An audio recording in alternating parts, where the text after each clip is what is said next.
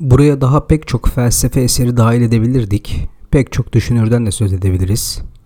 Lakin temel mesele biraz da kalpleri yanık olanların gündeme getirilmesi. Schopenhauer, Heidegger, Spinoza tam bir bağrı yanık zaten. Düşünme biçimlerine baktığımızda kriz atmosferine yakından tanıklık ediyoruz. Elbette hür düşünmek bağrı yanık olmayı gerektiriyor. Hegel'de mesela bundan ziyade tam bir akademik kafa görüyoruz. Husserl yine burada neden var? Avrupa düşüncesinin bunalımı çağın çözümlemesini yapmada temel meselemiz olduğu için Husserl'le ilgileniyoruz. Arthur Schopenhauer'ın Parerga ya da Paralipomena yani yarım bırakılanlar ve geride kalanlar. İdeal ile gerçek öğretisinin tarihi üzerine bir taslak başlığıyla açılıyor. Çünkü hakikaten her şey yarımdır. Arthur Schopenhauer 1788-1860 yani çağın muhasebesine girişen birisi kendisiyle de hesaplaşıyor. Çünkü şöyle bir durum var. 19. yüzyılda yaşayan bir düşünür ya çağın idealist ve pozitivist ağına hapsolacak ya da Schopenhauer gibi çağını sorguya çekerek onun ipliğini pazara çıkaracak. Başka bir çaresi yok bunun. Descartes insanlara aklına güvenmeyi öğret. Ama bir kere insanoğlu aşırıya kaçmayı ahlak edinirse işin içinden çıkması zor oluyor. Bütün bir felsefe tarihinin ideal olanın ne olduğu noktasında düğümlenmesini ona borçluyuz. Bu düğümün tarihçesine kısa bir bakışla başlıyor kitap. Eski filozoflardan misaller, Descartes düşüncesi ki özellikle dünya ve bilinç bahsi. Descartes dünyayı ben yarattım ama bu benim dünyam der gibidir. Sonra Kant gelir ve ardından da kamu tanrıcı Spinoza. Felsefe tarihi üzerine fragmanlar kitabın en uzun bölümüdür ama onun kendi tarzı sanki hep ortadan başlıyormuş hissi, hissiyatı hissiyatı yaratır insanda. Bu da melankolik bir manzumeye çevirir kitabı. Kitap asla bir tarih kitabı değil zaten. Schopenhauer için isteme felsefesi çok önemlidir. Adeta anlamak demek istemek demektir onda. Hatta diyor ki isteme derken onaylama, değilleme becerisini anlıyorum. İstemenin belirli bir edimini yani düşüncenin bir kipini ele alalım. Us onunla üçgenin üç açısının iki dik açıya denk olduğunu onaylar. İsteme yetisi bir ve aynı şeydir der. Parerga bunların makamı değil ama ciddi bir okuyansanız onun tasavvur olarak dünyasına da girebilirsiniz. Schopenhauer akademinin sınırlarını aşan bir güce sahiptir. Tıpkı Nietzsche gibi. Hatta garip biridir, muamma biridir. Meselelere yaklaşım tarzı masum bir çocuğa benzer. Kendisinin temel felsefesini oluşturduğu isteme ve tasavvur olarak dünya yani onun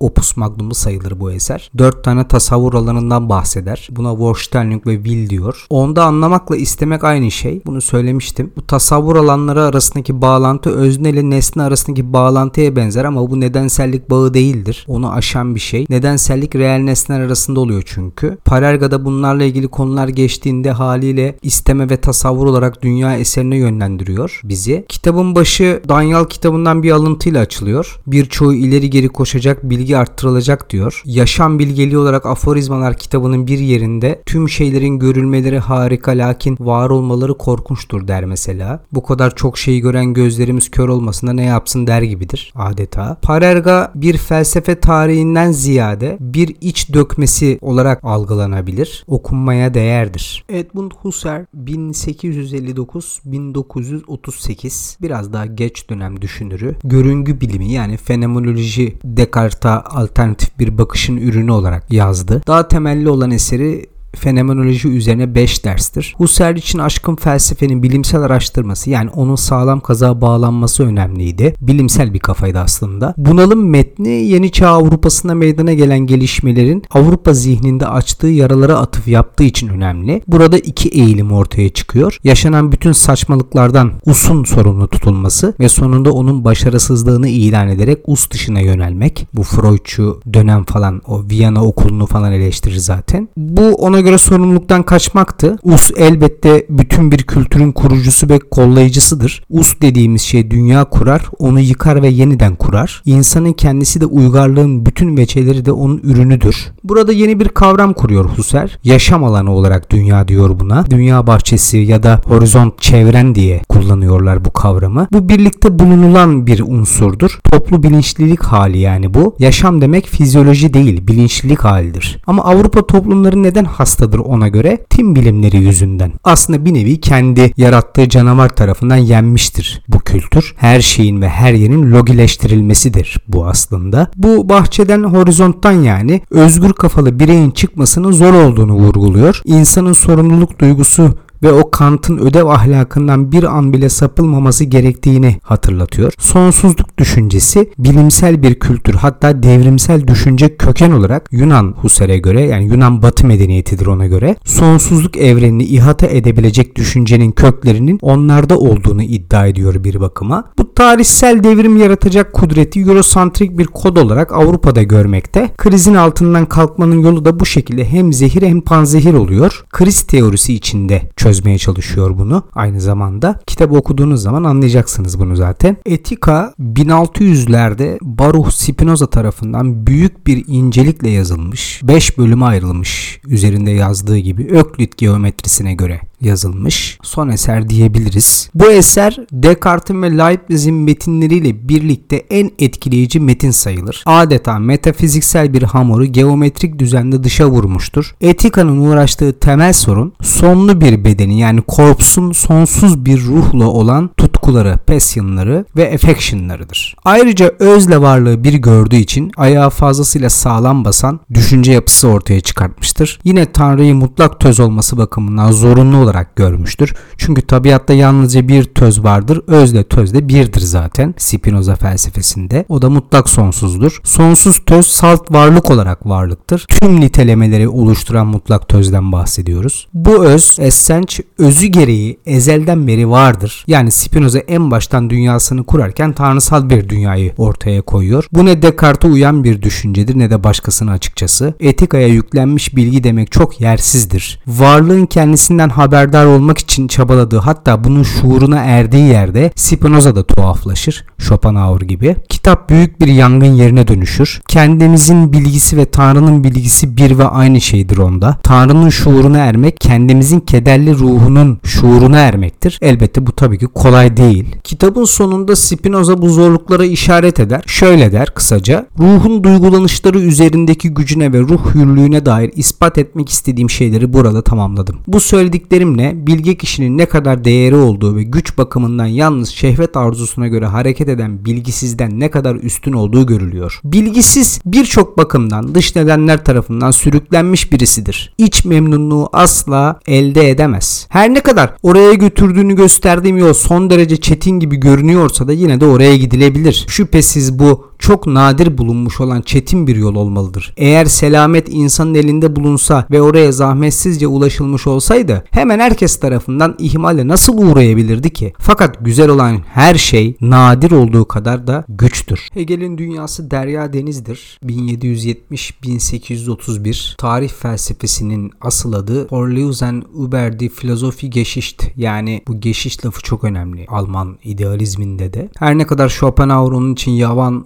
ruhsuz, iğrenç ve mide bulandırıcı, bilgisiz bir şarlatan dese de Hegel çağını ayna tutmayı becerdi. Bu arada Schopenhauer Parerga'da bunları söylüyor Hegel için. Alman düşüncesinde ilginç olan şey Walter Kaufmann'ın da dediği üzere kimse Kant için ileri geri konuşmaya cüret edemez ama Hegel için ağzına geleni söyler diyor. Hatta Hegel için ileri geri konuşmak entelektüellik belirtisidir diyebiliriz. Ama şu bir gerçek ki kimse Schopenhauer kadar ileri gitmemiştir bu konuda. Üç temel tarih tezi vardır. Kökensel yani buna orijinal tarihte diyebiliriz. Düşünsel anlayış vardır. Buna yorumlayıcı, refleksif bir anlayış diyoruz. Bir de felsefi düşüncesi vardır. Tarih felsefesi zaten kitabın adı. Kökensel tarihte özellikle Herodot ve Tukidides örnek verilir. Dışsal ve dolaysızdır. Taklidi ve nakilcidir geleneksel anlatıma dayanır. Zira onlar meseleleri bütünüyle göremezler. İçten çok dışı anlatırlar. Aslında bu bir millet yaratmanın yolu olmuştur Fransız devrimiyle beraber. Hegel kendisi de bu efsanelerden temizlenmiş tarih anlayışının özlemini ifade etse de tarih hiçbir zaman yalandan kurtulamaz. Olguların tininde yaşayan bir tarih anlayışının derinlikli bir tasarım ortaya koyması söz konusu değil zaten. Ama her şey bu geleneksel alanla başladığı için Hegel bu kısmı önemsiyor. Düşünsel tarih, yorumlayıcı tarih yani daha oturaklı. Bu neviden tarihçiler aynı zamanda düşünürdür. Onlar çağının karşısına alıp onunla konuşabilirler.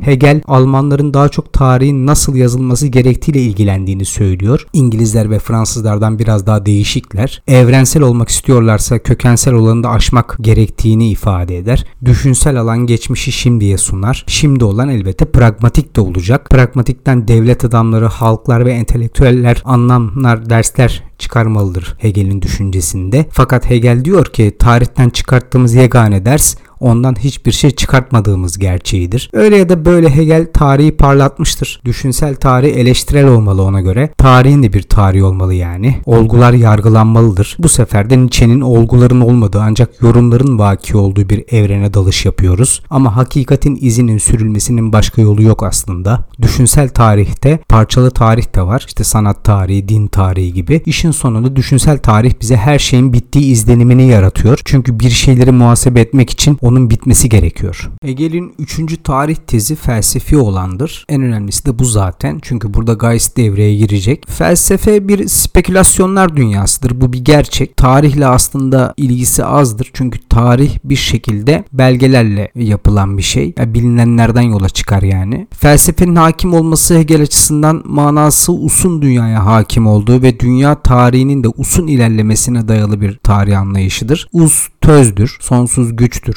onda. Değişmeyen sonsuz güç yani ne olursa olsun değişmeyecek o kayra, o akıl. Bunu Hegel kitabın başına nous ile açıklamaya çalışıyor Anaxagoras'ın nous kavramıyla. Bu sonsuz kayra kendi kendisinin bilgeliğini de oluşturur haliyle. Tanrısaldır yani. Bu kısımda şans falan değil yani zorunluluk var. Bizler bu destansı kayranın gözetiminde kaygı ve yeteneklerimizin ortaya çıkartılmasını bekleyen küçük askerleriz sadece. Bu tepeden Geist yolunu alırken kimseyi hesaba katmaz açıkçası. Hegel bu tespitleri bazı zor başlıklarda topluyor. Öncelikli olarak T'nin doğasının belirlenimlerini irdelemeyi ister. Sonrasında T'nin ideasını olgunlaştıracak araçları irdeler. Son olarak T'nin varlığının somutlaştığı o yüce organizasyon devlet gelir. Burada çok mesele var tabi. Bu zaten Hegel'e en çok küfredilmesinin nedeni. Her ne olursa olsun hala Hegel'in ve Kant'ın kurduğu dünyada yaşıyoruz. Bu nedenle de bunları aşamıyoruz. Dünyaya gelmek saldırıya uğramak. Ben bir başkasıdır. Ölüm bir başlangıçtır. Ölüyoruz demek ki yaşanılacak. Martin Heidegger Varlık ve Zamanı 1927 yılında yayımlıyor. İnsan varoluşu ya da onun Daz aynı üzerine yazılmış en önemli kitaptır diyebiliriz. İnsanın dünya içindeki varlığı nereye tekabül eder? İnsan zaman ve zemin ilişkisi nasıl bir minvalde yürür? Yürümeye değer başka patikalar kaldı mı?